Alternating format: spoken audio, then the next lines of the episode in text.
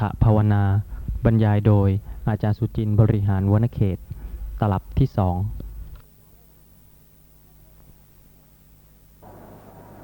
เพราะฉะนั้นบางท่านเนี่ยค่ะ ใคร่ที่จะสงบ โดยไม่รู้ลักษณะของจิตว่าขณะใดจิตสงบ ขณะใดจิตไม่สงบ ก็เป็นไปไม่ได้ใช่ไหมคะ ที่จะอบรมเจริญความสงบให้มากขึ้น บางท่านก็คิดว่าการที่จะเจริญสมถะภาวนาเนี่ย เมื่อไหร่จะได้ฟังสักทีหนึ่งนะคะ เพื่อที่จะได้สงบเสียเร็วๆ โดยที่ไม่รู้ว่าขณะที่กำลังฟังเนี่ยสงบหรือเปล่า ถ้าขณะที่กำลังฟังนะคะ ไม่รู้ลักษณะของจิตว่าสงบไหมจะเจริญอบรมความสงบให้ยิ่งขึ้นได้อย่างไร เพราะไม่รู้นะคะว่าความสงบจะเกิดขึ้นได้เพราะเหตุปัจจัยอะไร การศึกษาธรรมะ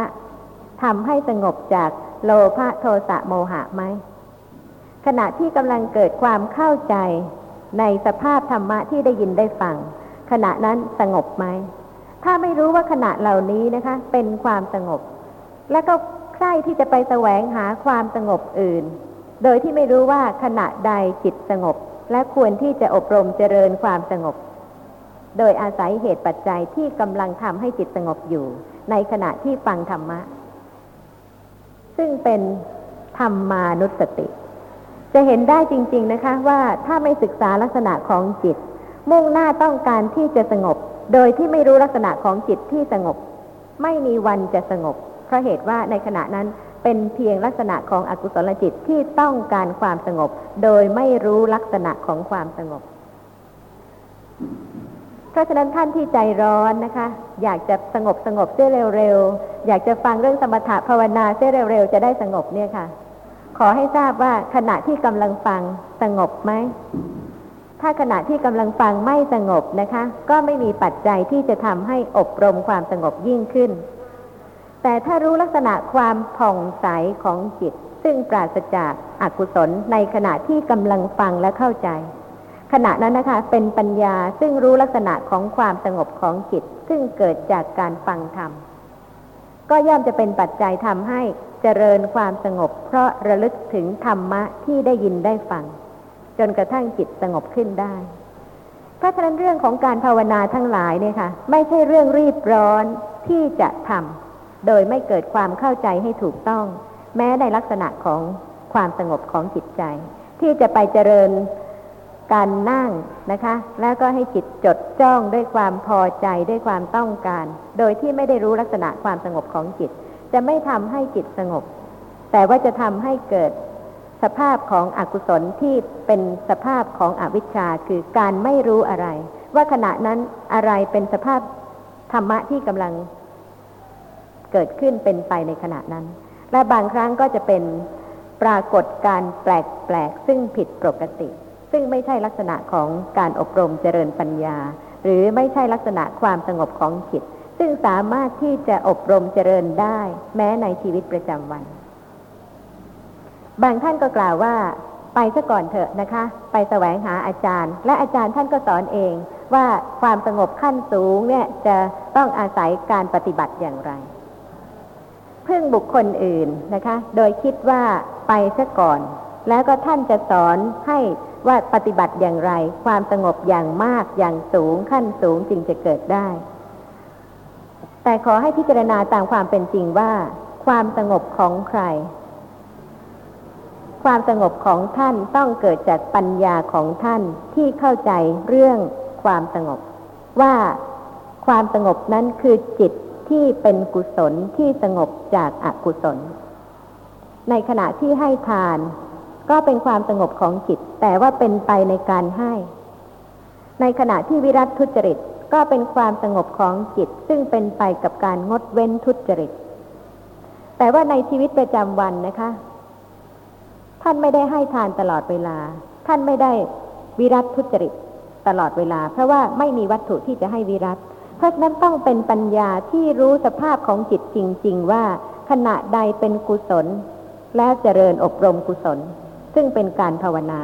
ซึ่งไม่ใช่ขั้นของทานหรือศีลแต่เป็นขั้นที่จะให้จิตสงบ ในชีวิตประจำวัน ซึ่งจะเป็นบาตเป็นปัจจัยให้ท่านเป็นบุคคลที่สงบขึ้นนะคะ โดยที่ไม่ใช่หวังว่าทั้งๆทที่ไม่รู้อะไรอย่างนี้ ไปสู่สำนักหนึ่งสำนักใด และอาจารย์ก็จะทำให้ท่านเนี่ย ปฏิบัติอย่างหนึ่งอย่างใด จนกระทั่งท่านสามารถที่จะสงบขึ้นได้อย่างขั้นสูงทีเดียว นั่นเป็นสิ่งที่เป็นไปไม่ได้เลย และถ้าปกติประจำวันนะคะ ไม่สงบ แล้วก็จะไปหวังว่าไปที่หนึ่งที่ใดแล้วจะสงบ จะเป็นไปได้ยังไง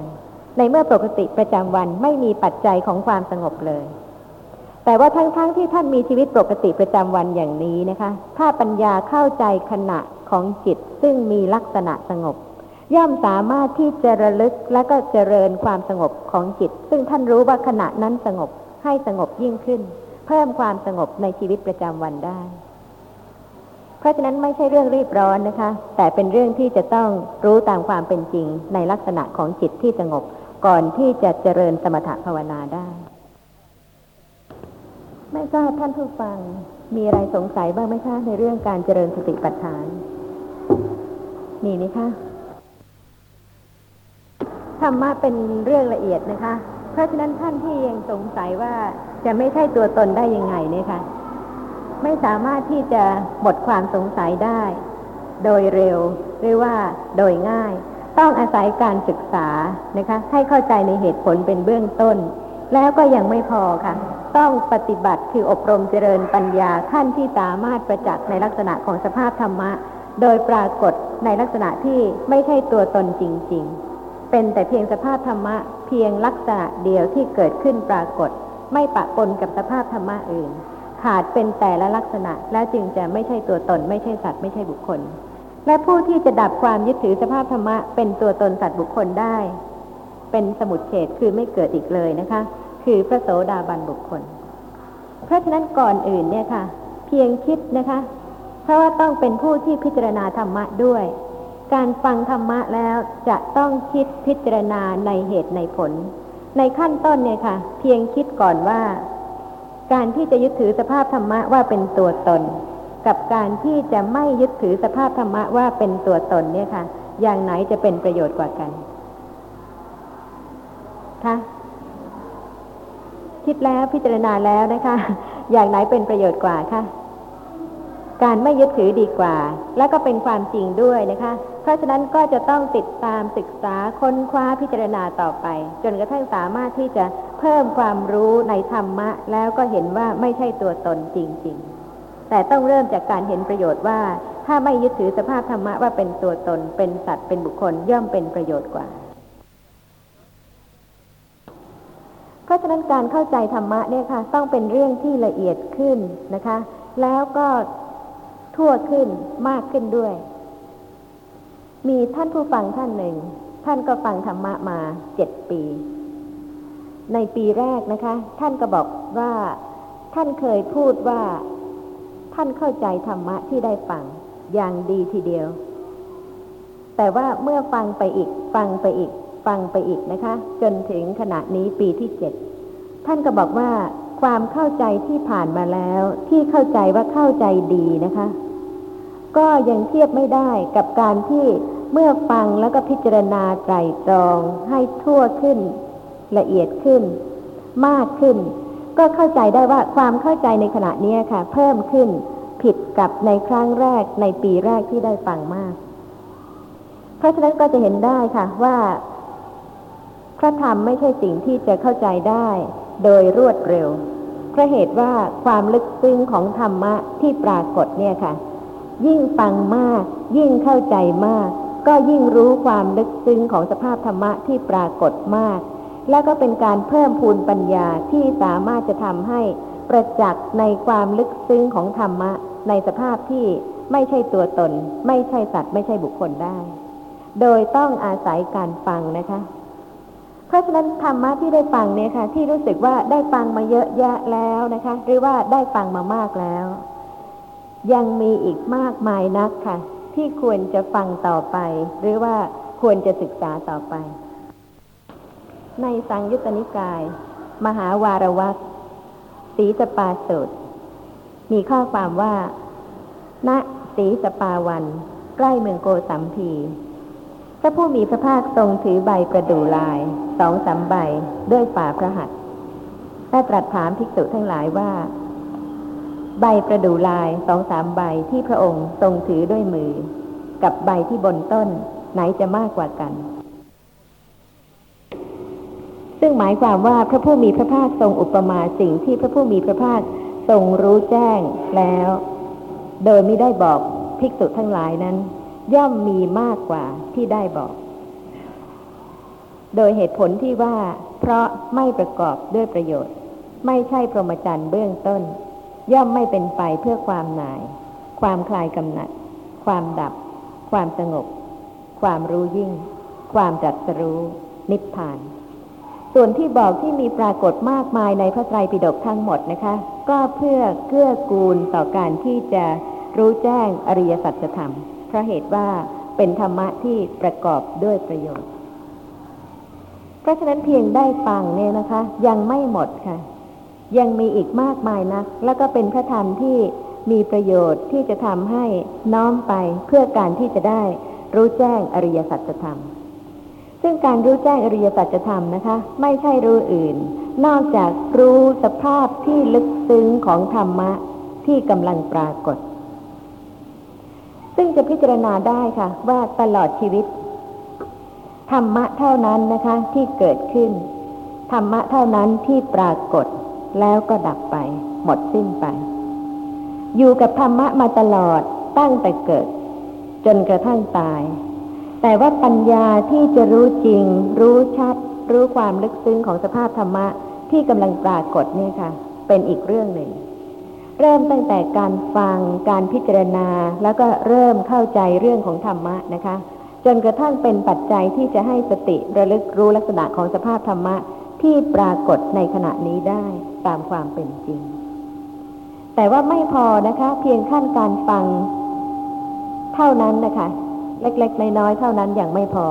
ยังมีอีกมากนักนะคะ ที่เมื่อฟังแล้วก็จะเป็นประโยชน์ที่จะทำให้น้อมไปสู่การที่จะรู้แจ้งอริยสัจธรรม ในสภาพธรรมะที่กำลังปรากฏในขณะนี้ เพราะฉะนั้นการฟังธรรมเนี่ยค่ะ ขอให้ฟังด้วยความเข้าใจจริง ๆ และก็เป็นความเข้าใจที่เพิ่มขึ้น ละเอียดขึ้น ทั่วขึ้น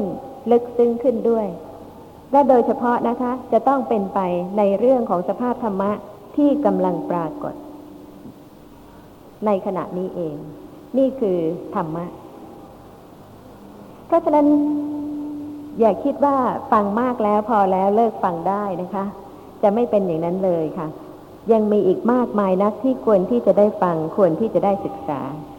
แม้แต่ในเรื่องของความสงบของจิต ซึ่งหลายท่านเนี่ยค่ะ ใคร่ที่จะได้เจริญ บางท่านก็มีข้อปฏิบัติซึ่งเป็นการทำให้จิตตั้งมั่นแน่วแน่เป็นสมาธินะคะ แต่ว่าไม่ประกอบด้วยปัญญา ไม่รู้ลักษณะของความสงบ เพียงแต่ไปสู่สถานที่หนึ่งสถานที่ใดหรือสำนักหนึ่งสำนักใด ไม่ว่าเด็กเล็กผู้ใหญ่นะคะ ไม่มีความรู้อะไรเลยทั้งสิ้น พียงแต่ได้รับคำบอกเล่าหรือคำสั่งให้จดจ้อง อยู่ที่ธรรมะหนึ่งธรรมะใด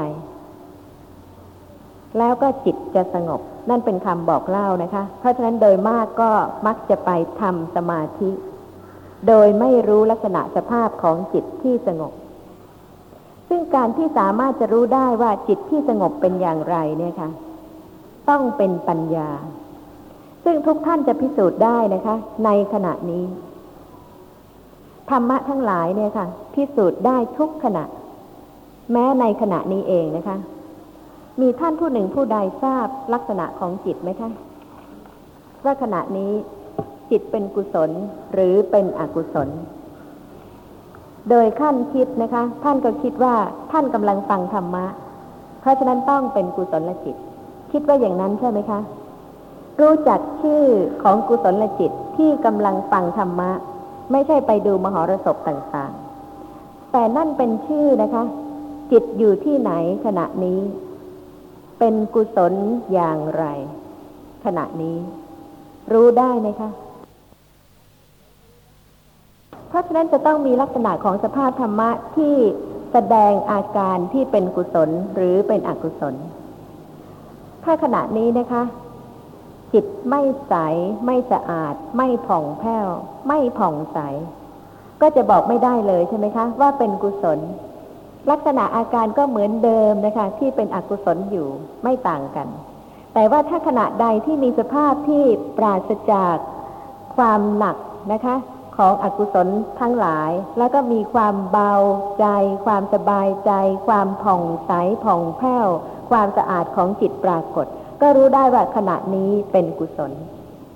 เพราะฉะนั้นเรื่องของจิตใจซึ่งเป็นสภาพธรรมะ ซึ่งทุกท่านมีอยู่เป็นประจำนะคะ และท่านต้องการที่จะเจริญกุศลให้ยิ่งขึ้น เพราะว่ากุศลในชีวิตประจำวันที่กระทำกันอยู่ ก็เป็นชั่วครั้งชั่วคราว เช่นในขณะที่ให้ทานบ้าง รักษาศีลบ้าง แต่จิตก็ยังมีอยู่เรื่อยๆนะคะ เกิดดับอยู่เรื่อยๆ ในขณะที่ไม่ให้ทาน แล้วก็ไม่ได้วิรัตจากทุจริตทางกายหรือทางวาจา เพราะฉะนั้นการที่จะรักษาจิต และก็อบรมให้กุศลจิตที่เป็นไปทางใจเพิ่มขึ้นเนี่ยค่ะ จะต้องเป็นไปได้ด้วยปัญญา ความรู้ในลักษณะของสภาพของจิตในขณะนั้น ถ้าใครมุ่งที่จะไปจดจ้องเป็นสมาธินะคะ โดยไม่รู้ว่าลักษณะของจิตของท่านที่สงบเป็นอย่างไร ต่างกับขณะที่ไม่สงบอย่างไร ผู้นั้นไม่สามารถที่จะเจริญกุศล ที่เป็นไปทางใจนะคะ คือเป็นสมถภาวนา หรือวิปัสสนาภาวนาได้ ในขณะที่ให้ทานเนี่ยค่ะ วุ่นวายนะคะ ต้องมีเรื่องที่จะกระทำมากมายหลายเรื่อง ความผ่องใสซึ่งปรากฏเป็นความสงบเนี่ย น้อยมากทีเดียว ถูกไหมคะเพราะเหตุว่าแม้กุศลจิตซึ่งไม่ประกอบด้วยปัญญา ก็สามารถที่จะ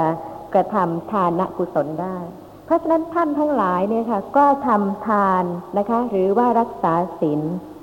ด้วยจิตที่เป็นกุศลเพียงเล็กน้อย เพราะเหตุว่ายังไม่รู้ลักษณะสภาพของจิตที่สงบที่ปราศจากอากุศล แต่ถ้ามีการศึกษาพระธรรมมากขึ้นนะคะ และการสังเกตรู้ลักษณะสภาพของจิตที่เป็นกุศล ซึ่งต่างกับจิตที่เป็นอกุศลแล้วแล้วก็ แม้ในขณะที่ กระทำทานกุศล หรือการวิรัตทุจริตจิตของท่านเนี่ยค่ะ ก็จะเป็นกุศลเพิ่มขึ้นคือกระทำด้วยความสงบ หรือว่ากระทำด้วยสติปัฏฐาน ซึ่งระลึกรู้ลักษณะสภาพของจิตในขณะนั้น ขณะใดที่ปัญญาเกิด ขณะนั้นสงบ แต่ว่าความสงบก็มีหลายลักษณะนะคะ ซึ่งไม่ใช่อยู่ในหนังสือหรือว่าไม่ใช่อยู่ในตำรา อยู่ที่ลักษณะของจิตของท่าน ซึ่งใกล้มาก สามารถที่จะศึกษาสามารถที่จะพิสูจน์ได้ แต่ว่าต้องเป็นปัญญาเท่านั้นที่จะรู้ได้ เพราะฉะนั้นถ้าขณะนี้นะคะ เท่าที่ได้ฟังแล้วก็เข้าใจว่า สภาพธรรมะเนี่ยค่ะ ปรากฏตลอดเวลา ทางตาก็เป็นสภาพธรรมะ ทางหูทางจมูก ทางลิ้น ทางกาย ทางใจ ทั้งหมดทุกสิ่งทุกอย่าง ไม่ใช่ตัวตน ไม่ใช่สัตว์ไม่ใช่บุคคลเลย เป็นธรรมะแต่ละชนิดทั้งนั้น แต่ละลักษณะ แต่ว่าเมื่อธรรมะปรากฏเนี่ยค่ะ ไม่รู้ใช่ไหมคะ เวลานี้ค่ะ ตามความเป็นจริงสติก็ไม่รู้ค่ะเพราะฉะนั้นจะจะเห็นได้นะคะ ว่าสภาพธรรมะมีมากจริง แต่ว่ารู้ธรรมะอะไรบ้างแล้ว จิตขณะนี้สำคัญที่สุดนะคะ ลองหาความสงบของจิตในขณะนี้สิคะ ว่าพบไหม จิตกำลังมี สงบไหมถ้าจิตไม่สงบนะคะ แล้วจะสงบเพราะอะไร เนี่ยค่ะ เป็นเหตุที่จะเจริญความสงบคือสมถะภาวนาได้ แต่ถ้ายังไม่ได้รู้ลักษณะของจิตที่สงบนะคะ ว่าขณะที่สงบต่างกับขณะที่ไม่สงบอย่างไร เพียงแต่จะไปจดจ้องทำสมาธิท่องบนภาวนาประการใด ๆ ก็ตามนะคะ ขณะนั้นจิตจะไม่สงบแน่นอน ไม่ใช่เป็นการเจริญสมถะภาวนาด้วย ยากที่จะรู้ไหมคะ ลักษณะของสภาพธรรมะ จิตมีอยู่ทุกขณะนะคะ แต่ว่าถ้ามีการนึกเกิดขึ้น คือวิตกกะเจตสิกตรึกถึงสิ่งต่างๆ ประกอบกับจิตในขณะนั้น พอจะบอกได้ ช่ไหมคะ ว่าขณะนั้นนะคะ เป็นกุศลหรืออกุศล เช่นถ้านึกถึงทาน การที่จะสงเคราะห์ช่วยเหลือบุคคลอื่น ขณะนั้นนะคะ ลักษณะของวิตกกะเจตสิก เป็นกุศลวิตก คือตรึกไปในเรื่องกุศล เพราะฉะนั้นขณะใดที่จิตตรึกนึกถึงกุศล ผู้นั้นก็สามารถที่จะรู้สภาพของจิตได้ว่าเป็นกุศลจิตขณะใดที่ตรึกนึกถึงด้วยความโกรธ ด้วยความผูกโกรธ หรือว่าด้วยความต้องการ ด้วยความติดข้อง ด้วยความอยากได้ เพราะลักษณะสภาพของวิตกเป็นอกุศลที่ตรึกไปในกามต่างๆ ในรูปในเสียงในกลิ่น ในรสในโผฏฐัพะหรือในพยาปาทะคือความผูกโกรธ จึงทำให้สามารถรู้ได้ว่าลักษณะของจิตในขณะนั้นเป็นอกุศล ราะฉะนั้นไม่ใช่ว่าปัญญาของแต่ละท่านเนี่ยค่ะ สามารถที่จะส่องแทงตลอดลักษณะของจิตที่กำลังเกิดดับในขณะนี้ได้ ถ้าปราศจากอาการของสภาพธรรมะอื่นที่ประกอบกับจิตในขณะนั้น แต่ว่าเป็นเรื่องที่สามารถจะระลึกศึกษาและรู้ได้ แต่ว่าเป็นเรื่องที่จะต้องระลึก แล้วก็สังเกตสำเนียกพิจารณาจริง ๆ นะคะ จึงสามารถที่จะเจริญกุศลขั้น ที่เป็นภาวนาคือสมถภาวนาหรือสติปัฏฐานได้ ท่านก็พอจะเข้าใจธรรมะขึ้นอีกหน่อยแล้วใช่ไหมคะ ว่าที่เคยเข้าใจธรรมะเนี่ยค่ะ เป็นการเข้าใจเรื่องของธรรมะ แต่ว่ายังไม่ใช่ลักษณะของธรรมะที่กำลังปรากฏจริง ๆ ในขณะนี้เอง อย่าลืมนะคะ ในขณะนี้เอง ถ้าเป็นการระลึกรู้ลักษณะสภาพธรรมะที่เห็น ว่าเป็นสภาพรู้สิ่งที่ปรากฏทางตา ในขณะนั้นนะคะ ไม่ใช่กุศลและไม่ใช่อกุศล เพราะเหตุว่าวิตกกะเจตสิกยังไม่ได้ตรึกในเรื่องของกุศลหรือเรื่องของอกุศล เป็นแต่เพียงสภาพธรรมะที่กำลังเพียงเห็นสิ่งที่ปรากฏทางตา นี่เป็นการที่จะรู้ชัดในลักษณะของสภาพธรรมะแต่ละลักษณะตามความเป็นจริงนะคะ ไม่ว่าจะเป็นจิตประเภทใด หรือว่าเจตสิกประเภทใดก็ตาม แต่ว่าถ้าลักษณะของสภาพธรรมะ อาการของสภาพธรรมะนั้นไม่ปรากฏนะคะ จะรู้ไม่ได้ แต่ว่าทั้งๆทที่มีลักษณะสภาพธรรมะปรากฏ แต่ความลึกซึ้งของสภาพธรรมะนั้นมีนะคะ จึงยากต่อการที่จะรู้ จึงต้องอาศัยการอบรมเจริญ ระลึกรู้เนืองเนืองบ่อยๆ จึงสามารถที่จะรู้ได้ และก็ไม่ต้องมีความต้องการที่จะรู้สภาพธรรมะหนึ่งสภาพธรรมะใดโดยเฉพาะ ไม่ต้องคิดว่าจะไปรู้เจตนาได้ยังไง จะไปรู้ผัสสะเจตสิกได้ยังไงนะคะ จะไปรู้มณสิการะเจตสิกได้ยังไง ไม่ว่าสภาพธรรมะใดก็ตามที่ปรากฏ ขอให้รู้ในสภาพธรรมะที่กำลังปรากฏก่อน ตามความเป็นจริง แต่ละขณะ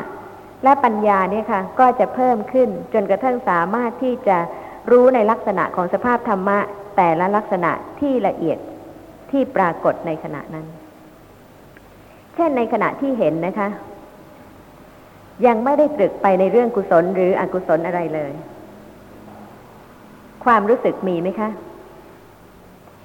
ตามที่ได้ศึกษาเนี่ยค่ะ เวทนาเจตสิกจะต้องเกิดกับจิตทุกดวงคือทุกขณะ แต่ว่าความรู้สึกคือเวทนาในขณะนี้ค่ะ เป็นอะไร รู้ไหมคะ เวทนาเจตสิกจะต้องเกิดทุกขณะ มีสภาพธรรมะที่รู้สึก รู้สึก รู้สึกในสิ่งที่ปรากฏ ทางตาทางหูทางจมูกทางลิ้นทางกายทางใจ แต่ก็ยากที่จะรู้ว่า เป็นเวทนาอะไร โดยชื่อนะคะ ทราบมีเวทนาเจตสิกกำลังเกิด แต่ขณะนี้จริง ๆ เนี่ยค่ะ เวทนาอะไร เพราะฉะนั้นเวลาปกติธรรมดาที่ไม่รู้สึกดีใจ ไม่รู้สึกเสียใจ ก็ต้องเป็นความรู้สึกเฉย ๆ แต่ว่าเป็นลักษณะความรู้สึกซึ่งเป็นอทุกขมะสุข คือไม่สุขไม่ทุกข์เป็นลักษณะของความรู้สึก ตามปกตินะคะอาจารย์นะ ถ้าหากว่ายังไม่เคยเจริญสติเลย แล้วก็ไม่รู้เรื่องนี้เลย ตามปกติแล้วก็เราก็จะต้องมีเวทนาสามอย่างนี้เป็นประจำ ซึ่งเราก็ไม่รู้ตัวใช่ไหมฮะอาจารย์ ถึงรู้นะคะ ก็ยึดถือสภาพนั้นเป็นเรา เป็นเราค่ะค่ะเวลาดีใจเนี่ยค่ะ ต่างกับขณะที่เสียใจทุกคนบอกได้นะคะ เวลาเสียใจลักษณะสภาพธรรมะก็เป็นอย่างหนึ่งจริง ๆ เวลาดีใจลักษณะสภาพธรรมะก็เป็นอีกอย่างหนึ่ง แต่ความไม่รู้ชัดในลักษณะของสภาพธรรมะนั้นทำให้ยึดถือสภาพธรรมะนั้นว่าเป็นเราดีใจเราเสียใจ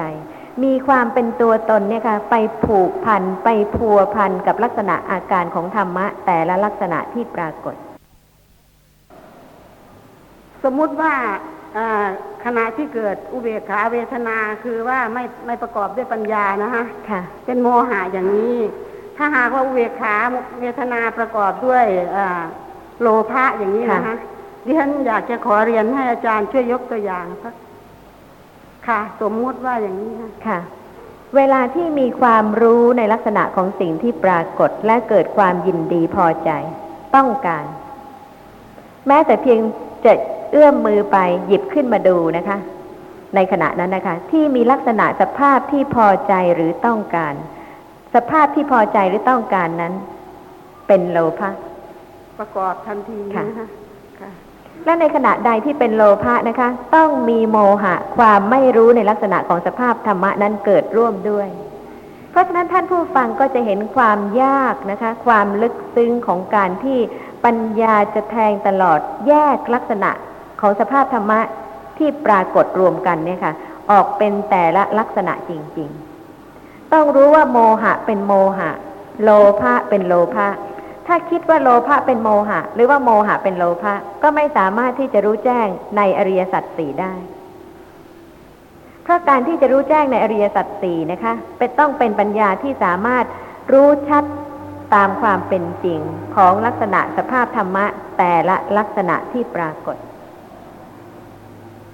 ขณะที่หลงลืม ขณะที่ไม่รู้สึกตัว ขณะนั้นไม่ใช่ลักษณะของโลภะใช่ไหมคะ ใช่ค่ะค่ะเพ ราะฉะนั้นปัญญาก็จะต้องรู้ตามความเป็นจริง แล้วก็สามารถที่จะรู้ว่าขณะใดเป็นโลภะขณะใดเป็นโมหะ แต่ส่วนมากขณะที่หลงลืมสตินะคะก็จะไม่รู้ไม่รู้เรื่องเลยว่า ระหว่างที่หลงลืมสตินั้นจิตใจได้ไหลไปกับอารมณ์อะไรต่ออะไรบ้างทั้งโทสะทั้งโลภะปะปนกันนะคะค่ะ ค่ะ เป็นนี่เป็นความจริงอย่างนี้ลักษณะที่ต่างกับสภาพของปัญญา เวลาที่ปัญญารู้ชัดเนี่ยค่ะ จะไม่มีความปะปนเลย ไม่ว่าลักษณะของสภาพเวทนาก็เป็นเวทนา ไม่ว่าจะเป็นอุเบกขาเวทนา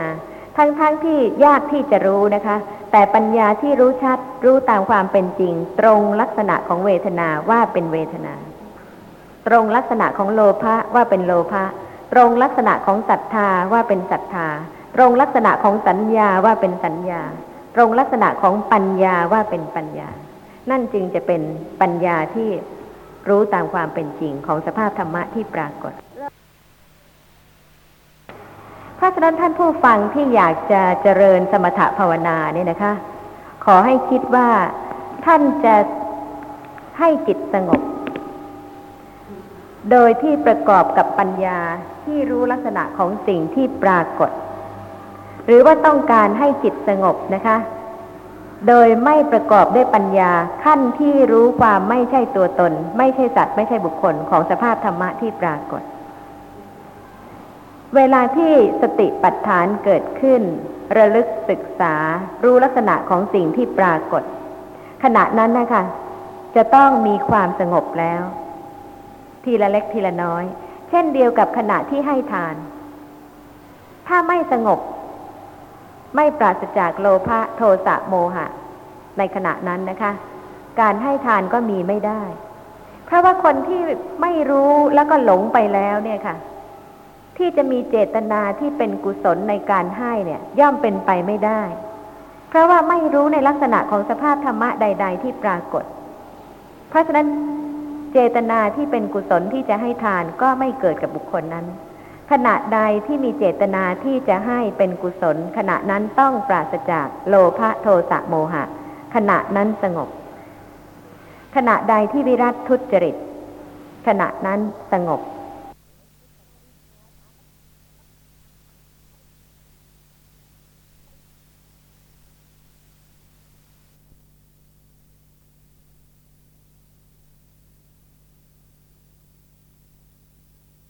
รัตทุจริต ขณะนั้นสงบ แต่เพราะเหตุใดจึงแยกการเจริญสมถะภาวนาออกไปอีกส่วนหนึ่ง แม้ว่าในขณะที่ให้ทานก็ดี ในขณะที่รักษาศีลหรือวิรัตทุจริตนั้นก็ดี ก็สงบ ที่เป็นอย่างนี้ก็เป็นเพราะเหตุว่า ขณะที่ให้ทานนะคะ ลักษณะของความสงบ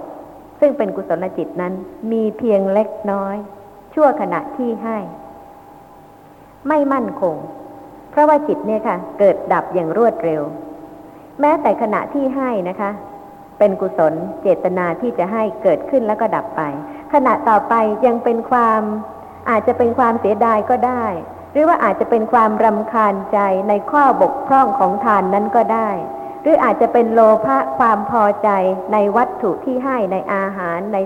ดอกไม้ทูบเทียนต่างๆ ที่สวยงามที่จัดไว้อย่างดีก็ได้ นั่นก็เป็นเรื่องของสภาพของจิตนะคะ ซึ่งเกิดดับและก็เปลี่ยนแปลไปอย่างรวดเร็ว จากกุศลเป็นอกุศล จากอากุศลเป็นกุศล เพราะฉะนั้นชั่วขณะที่ให้ทานเนี่ยค่ะ กุศลเจตนาเกิดขึ้นแล้วก็ดับไปอย่างรวดเร็ว ชั่วขณะนั้นความสงบจึงน้อยมาก ไม่ตั้งมั่นคง พอที่จะให้รู้ในลักษณะที่เป็นความสงบของจิต ด้วยเหตุนี้นะคะ ขณะที่ไม่ได้ให้ทาน ขณะที่ไม่ได้รักษาศีลหรือวิรัตทุจริต สภาพของจิตส่วนใหญ่ในวันหนึ่งวันหนึ่งเนี่ยคะ่ะ ก็ย่อมจะเป็นอกุศล ตามปัจจัยที่ได้สะสมมา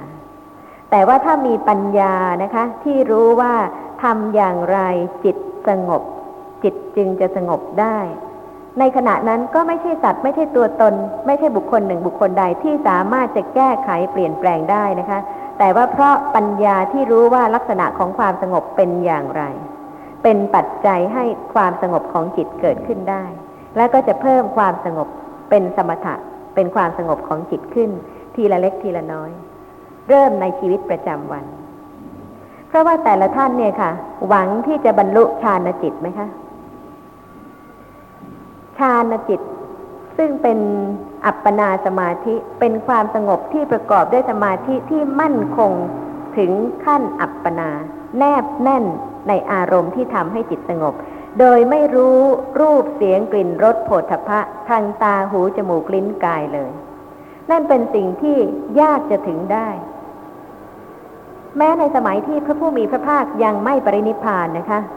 พระสาวกทั้งหลาย ที่บรรลุคุณธรรมเป็นพระอริยเจ้า โดยไม่ได้บรรลุฌานมีมากกว่าพระอริยเจ้า ที่บรรลุอริยสัจธรรม และบรรลุความสงบของจิตถึงขั้นอัปปนาสมาธิซึ่งเป็นฌานจิตด้วย เพราะฉะนั้นท่านผู้ฟังก็จะเห็นได้ว่า แม้ในครั้งนั้นการที่จะบรรลุถึงอัปปนาสมาธิด้วยความสงบถึงขั้นฌานเนี่ยค่ะ ก็แสนยาก เพราะฉะนั้นตัวของท่านเนี่ยนะคะ สามารถที่จะสงบได้ถึงขั้นนั้นไหม ถ้าท่านคิดหวังว่าจะได้ ก็จะต้องประกอบด้วยปัญญาที่รู้จริงในลักษณะของความสงบ ไม่ใช่ว่าใครนะคะ ก็ได้ซึ่งไม่รู้อะไรเลย บางคนก็เป็นเด็กตัวเล็ก ๆ ก็ไปทำสมาธิกันเป็นแถวนะคะ และบางคนก็ยังบอกว่าเเด็ก คนนั้นคนนี้บรรลุถึงขั้นนั้นขั้นนี้นะคะ แต่ว่าตามความเป็นจริงแล้วขอให้ท่านคิดดูว่า การที่จะให้จิตตั้งมั่นในความสงบอย่างดื่มดำแนบแน่นจริง ๆ ถึงขั้นอัปปนาสมาธินั้นต้องประกอบด้วยปัญญา แต่ถ้าเป็นผู้ที่ไม่รู้อะไรเลย ไม่เข้าใจอะไรเลย เพียงแต่ไปที่สำนักหนึ่งสำนักใด แล้วก็จดจ้องอยู่ที่หนึ่งที่ใด ปัญญาอยู่ที่ไหน ปัญญาของใคร และถ้าไม่มีปัญญาแล้วนะคะ จะสงบได้อย่างไร ในขณะที่ให้ทานเนี่ยค่ะ สามารถที่จะระลึกถึงสภาพสงบของจิตชั่วขณะที่ให้นั้นหรือเปล่า ในขณะที่วิรัตทุจริตเห็นความสงบซึ่งปราศจากโลภะโทสะ โมหะในขณะที่วิรัตทุจริตนั่นหรือเปล่า ถ้าไม่สามารถที่จะรู้ความต่างกันนะคะ ของกุศลจิตและอกุศลจิตแล้วแล้วก็ไม่สามารถที่จะเจริญสมถภาวนาได้ เพราะฉะนั้นในยุคนี้สมัยนี้นะคะ ท่านที่จะอบรมเจริญสติปัฏฐาน ย่อมทราบว่าขณะใดที่สติเกิดขณะนั้นสงบ พร้อมกับปัญญาเริ่มเกิดขึ้นที่จะสังเกตพิจารณา รู้ลักษณะของสภาพธรรมะที่ปรากฏ เป็นความสงบของสติปัฏฐาน ซึ่งประกอบด้วยปัญญา ไม่ใช่เพียงความสงบ โดยสติไม่ระลึกรู้ลักษณะของสภาพธรรมะที่ปรากฏ เพราะฉะนั้นท่านใคร่ที่จะเจริญความสงบในลักษณะใด ท่านจะเจริญความสงบเพียงในขั้นของสมถะ ซึ่งรู้ว่าทำอย่างไรจะสงบ แต่ไม่รู้ลักษณะของสภาพธรรมะที่ปรากฏว่า ไม่ใช่สัตว์ไม่ใช่บุคคล ไม่ใช่ตัวตน หรือว่าท่านเจริญสติปัฏฐาน รู้ลักษณะของสภาพธรรมะที่ปรากฏ และสงบในขณะที่รู้ลักษณะของสภาพธรรมะที่ปรากฏ เนี่ยค่ะเป็นสิ่งที่ควรจะได้พิจารณาโดยท่องแท้นะคะ ว่าท่านควรจะสงบอย่างไหน ยังมีท่านที่ต้องการจะสงบโดยที่ไม่รู้ลักษณะของสภาพธรรมะที่ปรากฏไหมคะ อารมณ์ของสมาธินี่ก็มีอยู่หลายอย่าง แต่ก็รู้แล้วหลายอย่าง แต่ไอ้ไอ้กสินนี่ยังไม่ทราบครับกสินนี่ทำให้สงบได้ไงกสินมีถึงสิบนะคะปัทวีกสินก็คือวงกลมที่ทำขึ้นจากดิน ดินค่ะปัทวีแปลว่าดินธาตุดิน แล้วก็ต้องเป็นดินพิเศษซึ่งมีสีที่ไม่ทำให้จิตตกไปสู่อารมณ์อื่นนะคะ หมายความว่าสามารถที่จะผูกจิตไว้กับกสินนั้นได้ เป็นดินสีอรุณอ่อนๆนะคะ แล้วก็ต้องกลึงให้ดีให้เรียบด้วย แต่ว่านั่นน่ะเลยคะจะทำให้จิตสงบ เห็นไหมคะ เพียงแต่ไปจ้องดูเฉยๆเนี่ย จิตจะสงบได้ไหมความสงบต้องอยู่ที่ปัญญาไม่ใช่อยู่ที่ดินนั้นนะคะ จริงสิ่งนั้นนะคะ เป็นวัตถุที่ทุกท่านสามารถที่จะมองเห็นได้ เด็กก็ดีผู้ใหญ่ก็ดี ก็ไปดูปัทวีกสินได้ ถ้าอยากจะรู้ว่าปัทวีกสินเป็นอย่างไร บางวัดมีนะคะ ที่ทำปัทวีกสินหรือว่ากสินอื่น ๆไว้ ใครๆก็ไปดูได้ แต่ว่าจะสงบไหม ถ้าไม่มีปัญญาที่จะรู้ว่าขณะนั้นนะคะ สงบเพราะอะไร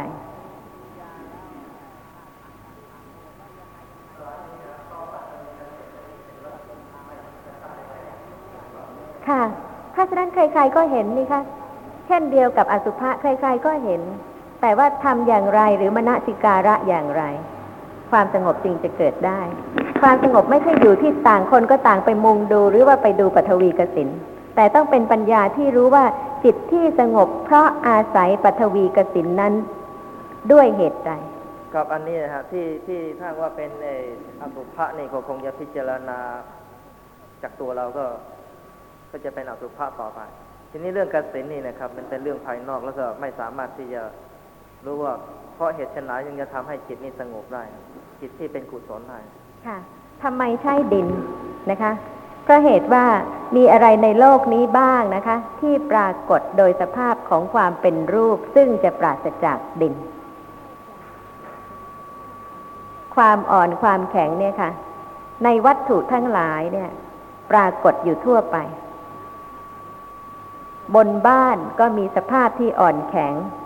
ที่พื้นหญ้าพื้นสนามพื้นดินพื้นโลกนะคะ รูปทั้งหลายเนี่ยค่ะ ที่จะปราศจากธาตุดินเนี่ยไม่มี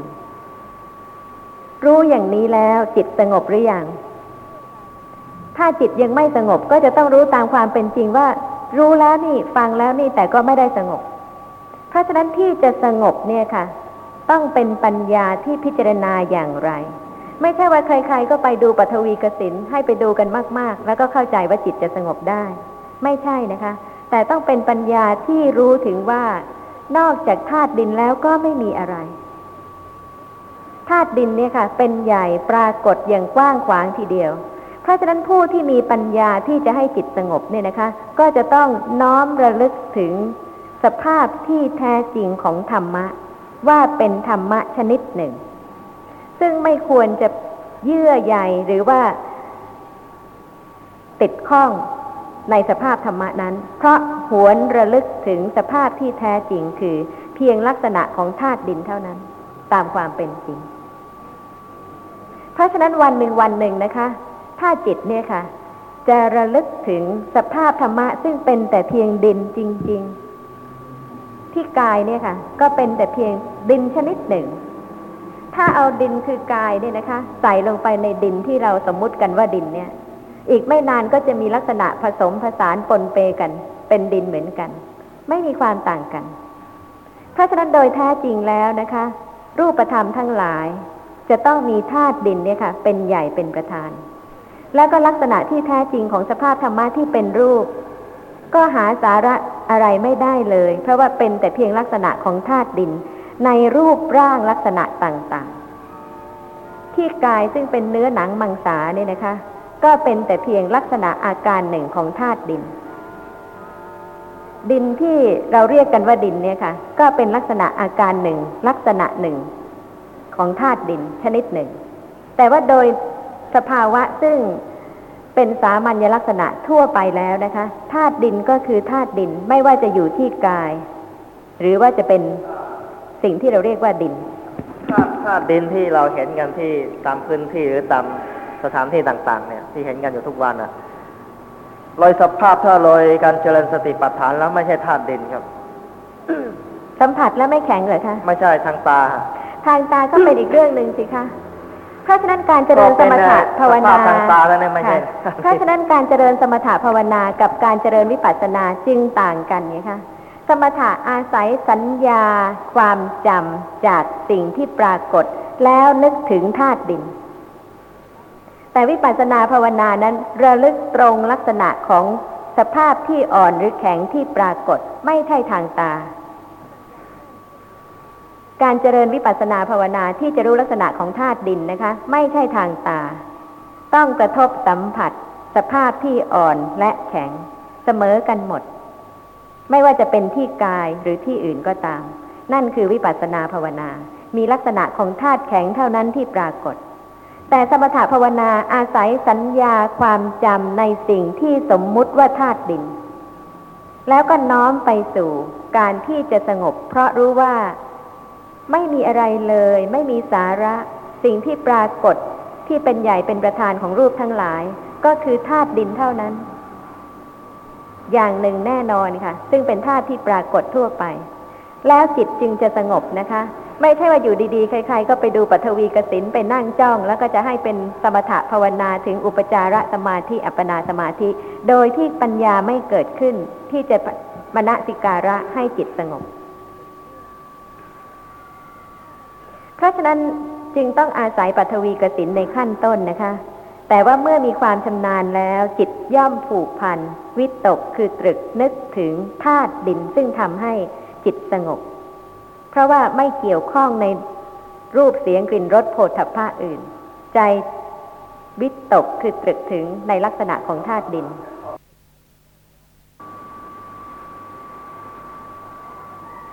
เพราะฉะนั้นท่านผู้ฟังจะทำยังไงคะ จะสงบพร้อมสติระลึกรู้ลักษณะของสภาพธรรมะที่ปรากฏตามความเป็นจริง เพื่อที่จะได้ดับกิเลสเป็นสมุทเฉดหรือว่ายังใคร่ที่จะไปทำสมาธิ แล้วก็เข้าใจว่าขณะนั้นจิตสงบ โดยที่ปัญญาไม่ได้รู้เลยว่าจิตจะสงบได้อย่างไร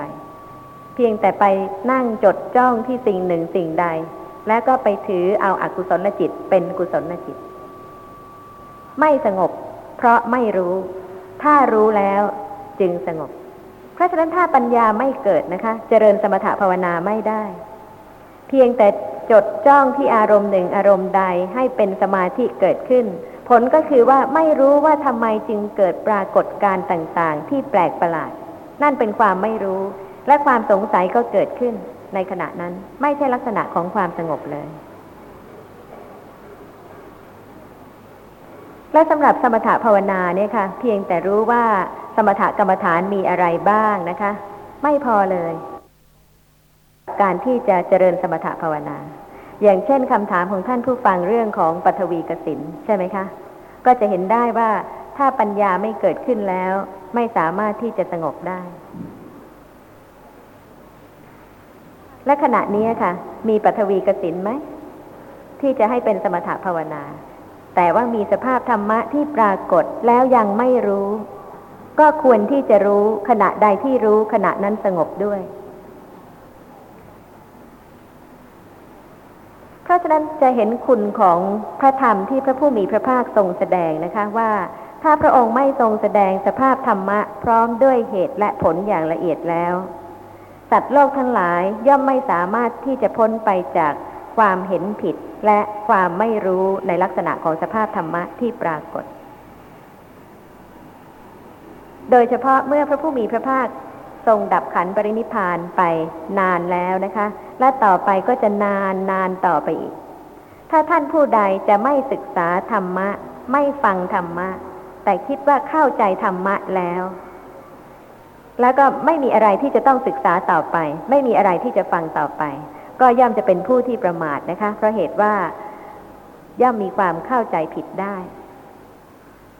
แต่ว่าถ้าศึกษาพระธรรมฟังพระธรรมอยู่เสมอ ก็ย่อมมีความรู้ในสภาพธรรมะที่ปรากฏเพิ่มขึ้น และธรรมะที่ได้ยินได้ฟังเนี่ยนะคะ ก็จะสามารถเปลี่ยนแปลงจิตใจของผู้ที่ได้รับฟังได้ ซึ่งทุกท่านก็จะพิสูจน์ได้นะคะ กับตัวของท่านเองว่า อย่างน้อยที่สุดเนี่ยค่ะ ท่านก็เปลี่ยนจากความไม่รู้อะไร เป็นรู้ขึ้น แล้วก็เปลี่ยนจากการเป็นผู้ที่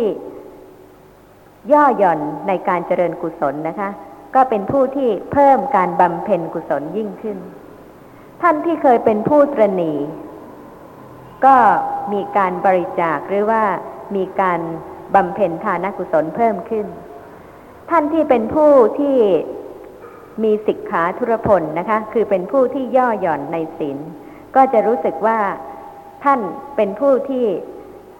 เพิ่มพูนขึ้นในการรักษาศีล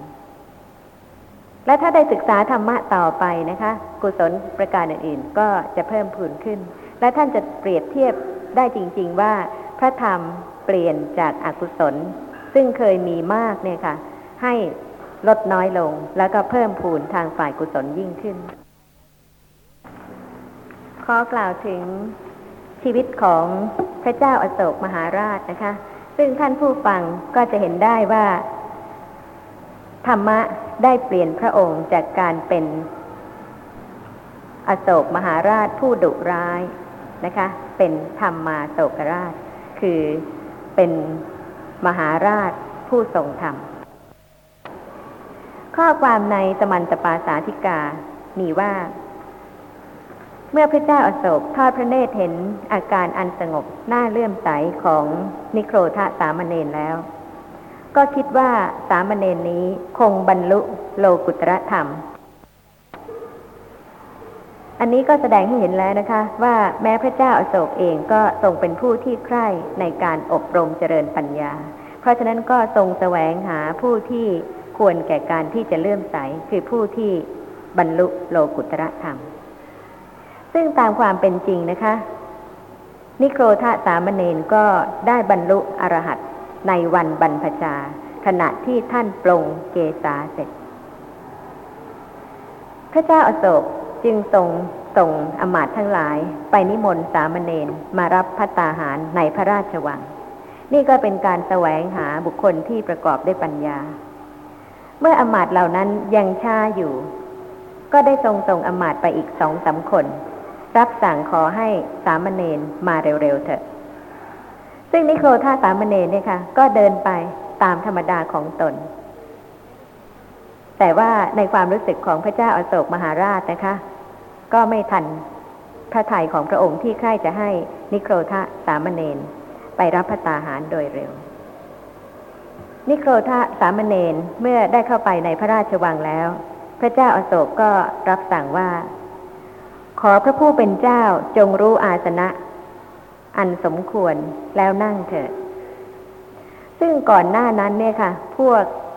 นักพรตต่างๆ ที่เข้ามารับถวายทานพระตาหารในพระราชวังนั้น เวลาที่พระเจ้าอาโศก รับสั่งว่า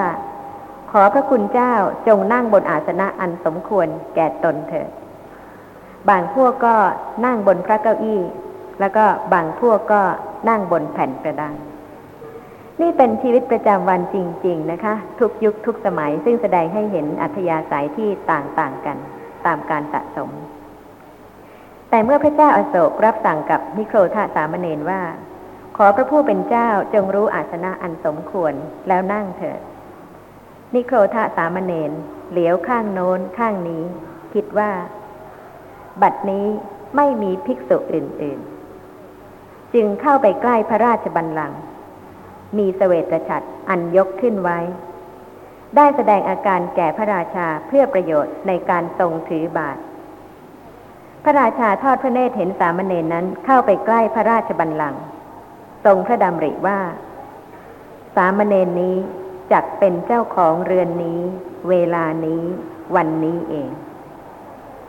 สามเณรถวายบาทไว้ในพระหัตถ์ของพระราชาแล้วขึ้นพระราชบัลลังก์นั่งแล้ว พระเจ้าอาโศกทรงน้อมถวายข้าวยาคูของขบเคี้ยวและพัตตาหารทุกชนิดที่เขาจัดถวายพระองค์ สามเณรรับแต่เพียงพออย่างอัตภาพให้เป็นไปแก่ตนเท่านั้น ในเวลาเสร็จพัฒกิจ พระเจ้าอาโศกมีพระราชดำรัสขอให้ นิโครธะสามเณรแสดงพระธรรมที่พระผู้มีพระภาคได้ประทานไว้ แก่พุทธบริษัท ซึ่งนิโครธาสามเณรก็ได้กล่าว อัปปมาทวะในพระธรรมบท อันเหมาะแก่พระราชาเพื่อประโยชน์แก่การอนุโมทนา พระราชาทรงเลื่อมใส แม้นิโครธาสามเณรก็ได้ให้พระราชาพร้อมทั้งราชบริษัทดำรงอยู่ในสรณะสามและศีลห้าพระเจ้าอาโศกทรงรับสั่งให้สร้างมหาวิหารชื่อว่าอโศการาม และได้ทรงสร้างวิหารแปดหมื่นสี่พันแห่ง ประดับด้วยเจดีย์แปดหมื่นสี่พันองค์ ซึ่งก็เสร็จในเวลาสามปี และพระโมกคันลีบุตรติดเถระก็ได้ทำสังคยนาครั้งที่สามโดยเลือกพระภิกษุทั้งหลายผู้ทรงพระปริยัติคือพระไตรปิฎกมีปฏิสัมพิทาแตกฉาน ต่างด้วยทรงคุณวิเศษ มีได้วิชาสามเป็นต้นจำนวนหนึ่งพัน ในจำนวนพระภิกษุหกล้านรูป สังคีติคือสังคยนาครั้งนี้กระทำเก้าเดือนที่อโศการามในเมืองปาตลีบุตร ซึ่งท่านผู้ฟังก็จะเห็นได้นะคะว่ามีสถานที่หลายแห่งที่ควรจะไปนมัสการ แล้วก็น้อมระลึกถึงคุณของผู้ที่ได้กระทำการอนุเคราะห์ เผยแพร่พระพุทธศาสนา อย่างพระมหินเนี่ยค่ะ ก่อนที่พระมหินเทระจะไปเผยแพร่พระธรรมที่ลังกา ก็ได้ไปอยู่ที่อโศการาม แล้วก็ก่อนที่จะไปสู่ลังกาก็ได้จาริกไปทางทักษินาคิรีชนบท อ้อมเมืองราชคฤห์เยี่ยมญาติทั้งหลายหกเดือน แล้วก็ได้ไปเยี่ยมลาพระมารดา ที่กรุงอุดเทนี มีท่านผู้ฟังสงสัยอะไรบ้างไหมคะในตอนนี้ นี่เป็นสิ่งที่เกิดขึ้นแล้วในอดีตนะคะ แสดงให้เห็นถึงความเลื่อมใส และแสดงให้เห็นถึงอนุภาพคุณของพระธรรม ซึ่งสามารถที่จะเปลี่ยนบุคคลจากความเป็นบุคคลผู้เยี่ยมโหดดุร้าย ให้เป็นผู้ที่ทำนุบำรุงพระศาสนาอย่างยิ่งใหญ่ท่านหนึ่งแต่ถึงอย่างนั้นนะคะ พระเจ้าอาโศกมหาราชก็ไม่ได้เป็นพระอริยเจ้า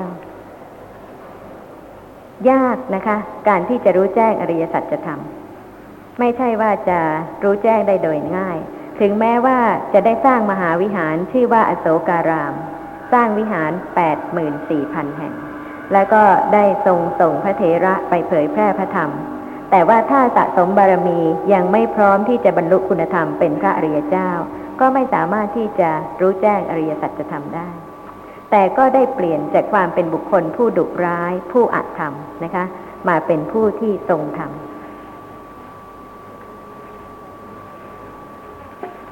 เพราะฉะนั้นท่านผู้ฟังจะติดตามรับฟังศึกษาพระธรรมต่อไปนะคะ เพื่อที่จะให้เจริญกุศลทุกประการยิ่งขึ้น ยังมีท่านที่คิดจะไปทำสมาธิอะไรอีกบ้างไหมคะ จะไปสู่สำนักหนึ่งสำนักใดทำสมาธิ หรือว่าจะฟังพระธรรมให้เข้าใจยิ่งขึ้น ในลักษณะของธรรมะทั้งหลายที่ปรากฏทุกวัน ตามปกติครับคำว่าสมาธิน่ะ มีหลายอย่างค่ะใช่ไหมฮะแล้วก็ในลักษณะทิจตุกะ หรือว่าลักษณะของปัญญาน่ะมีสี่อย่างนะว่า ถ้าไม่มีสมาธิแล้วก็ปัญญาไม่เกิดนะครับ ใช่ไหมฮะ สมาธิที่เป็นกุศลหรือเป็นอกุศลคะครับสมาธิมีหลายอย่างเลยค่ะ มีมิจฉาสมาธิและมีสัมมาสมาธิ สมาธิให้เกิดปัญญานะมีใช่ไหมฮะเป็นคณิกะสมาธิทำให้เกิดปัญญา เวลานี้สมาธิเกิดอยู่แล้วทุกขณะเป็นบาตให้เกิดปัญญาหรือยังคะก็ตามลักษณะทิจตุกะของอาของปัญญาอยู่ครับ เอาเอานั่นเป็นที่ตั้งก็เวลานี้มีสมาธิแล้ว ทุกขณะเป็นบาตให้เกิดปัญญาหรือยังถ้าสมาธิเป็นคณิกะ ผมว่าเป็นบาปเป็นค่ะให้สกิดมาธิต้องเป็นคณิกะ เพราะว่าเกิดกับจิตทุกดวงอ่าเป็นบาตให้เกิดปัญญาหรือยังนะคะที่ที่ยุว่าอ่าเป็นอัปปนานะฮะอับแนบแน่นตัวจะถึงฌานนั่นน่ะ ผมว่าไม่ทำให้เกิดปัญญา ปัญญามีหลายขั้นค่ะครับปัญญาที่เกิดกับจิตที่สงบอ่า เป็นสมถะภาวนานะคะ ต่างกับปัญญาที่เกิดพร้อมสติ ที่ระลึกรู้ลักษณะของสภาพธรรมะที่ปรากฏแล้วรู้ชัดว่าไม่ใช่ตัวตน ไม่ใช่สัตว์ไม่ใช่บุคคล นั่นเป็นวิปัสนาภาวนา นั่นเป็นวิปัสนาปัญญา เพราะฉะนั้นอย่าปนปัญญาของสมถะกับปัญญาของวิปัสนา อย่างเช่นการที่จะระลึกถึงปัทวีเนี่ยนะคะ เพื่อที่จะให้จิตสงบ ขณะนั้นนะคะ เป็นโดยนัยยะของสมถะ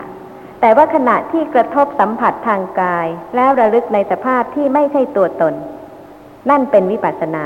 ซึ่งมีสมาธิทั้งสองค่ะเพราะเหตุว่าสมาธิเกิดกับจิตทุกดวง แต่ว่าปัญญาที่เกิดพร้อมสมาธินั้นต่างกัน โดยนัยยะของสมถภาวนา เพียงสามารถที่จะสงบ พร้อมปัญญาที่รู้ตามความเป็นจริงในความที่ไม่มีสาระแก่นสารของปัทวี ของสภาพของรูปทั้งหลาย แต่ที่ผมเรียนถามเนี่ยก็อุดอ่าถามถึงว่าปัญญานะฮะค่ะเรื่องเรื่องของปัญญารู้อะไรนะคะ มีปัญญาหลายขั้นแต่ว่สมาธิทำให้เกิดปัญญา สมาธิทำให้เกิดปัญญาอะไรเหมือนฮะค่ะ ปัญญามีหลายอย่าง สมาธิมีหลายอย่าง สมาธิอะไรทำให้เกิดปัญญาอะไร ปัญญาอะไรทำให้เกิดสมาธิอะไร ผมว่าคณิกะสมาธิเนี่ยทำให้คเกิดณิปัญกะญาเป็นคำธรรมดาหมายความถึงสมาธิชั่วขณะชั่วขณะ ซึ่งเกิดดับอยู่ตลอดเวลาในขณะนี้ค่ะ เพราะฉะนั้นสภาพธรรมะต้องตรงตามความเป็นจริงไงคะ ขณะนี้มีสมาธิเกิดกับจิต เพราะเป็นเอกคตาเจตสิกเกิดกับจิตทุกดวง